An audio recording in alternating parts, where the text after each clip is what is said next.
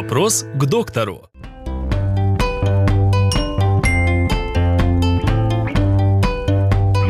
Когда нужно приучать детей к горшку? Нужно ли это делать вообще? И как приучать? Классические вопросы. Да?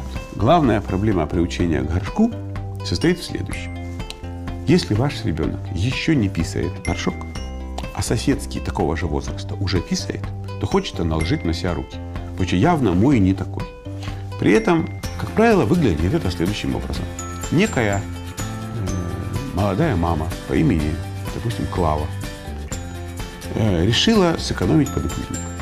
Она берет своего пятимесячного ребенка, ставит большой таз, держит этого ребенка и говорит пис-пис-пис-пис-пис-пис-пис-пис. И это она говорит примерно полчаса. Может быть, полчаса, может быть, 40 минут. Ну, в конце концов, ребенок, конечно, он не может так долго не писать. Он писает. И некоторые капли даже попадают в таз.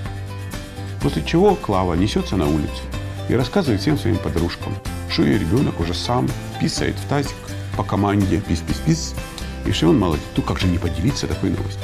Причем о том, что его держали полчаса, никто не рассказывает. И подруги понимают, боже, ему всего пять месяцев, он уже писает сам. Понимаете? И вы начинаете видеть эксперименты. Наша задача, на самом деле, главная – чтобы наш был не хуже других. Когда твой не такой, как все, это страшный сигнал на уровне инстинкта. Нам просто биологически, психологически страшно мой больной, мой неправильный, мой под угрозой. И вот когда вы выходите, начинаете общаться с себе подобными молодыми самками, и они говорят о том, что их детеныш уже, а ваш еще нет, то хочется наложить на себя руки. Жизнь теряет смысл. Тем не менее, медицинская наука говорит, что навыки контроля мочеиспускания и дефекации начинают формироваться примерно с возраста 18 месяцев. Примерно. А устойчивый контроль приходит в возрасте 22-30 месяцев. Я на этом фиксирую. Поэтому, когда вы начинаете тренировать или дрессировать, я бы даже сказал, детеныша до 18 месяцев, то это вы делаете для того, чтобы ну, повыделываться или рассказать сказки своим подругам. Понятно, да?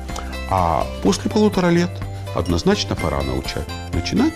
Для этого есть, и это можно посмотреть, например, в программах доктора Комарского, и признаки готовности к горшку, и как это делать, и как выбрать горшок, и так далее, и так далее. Главное, я вас прошу, это личное дело вашей семьи. Сколько времени ваш ребенок будет ходить в подгузник? Заработали на подгузники. Любите друг друга, гуляйте, путешествуйте. Только, пожалуйста, не нагнетайте вот эту тему.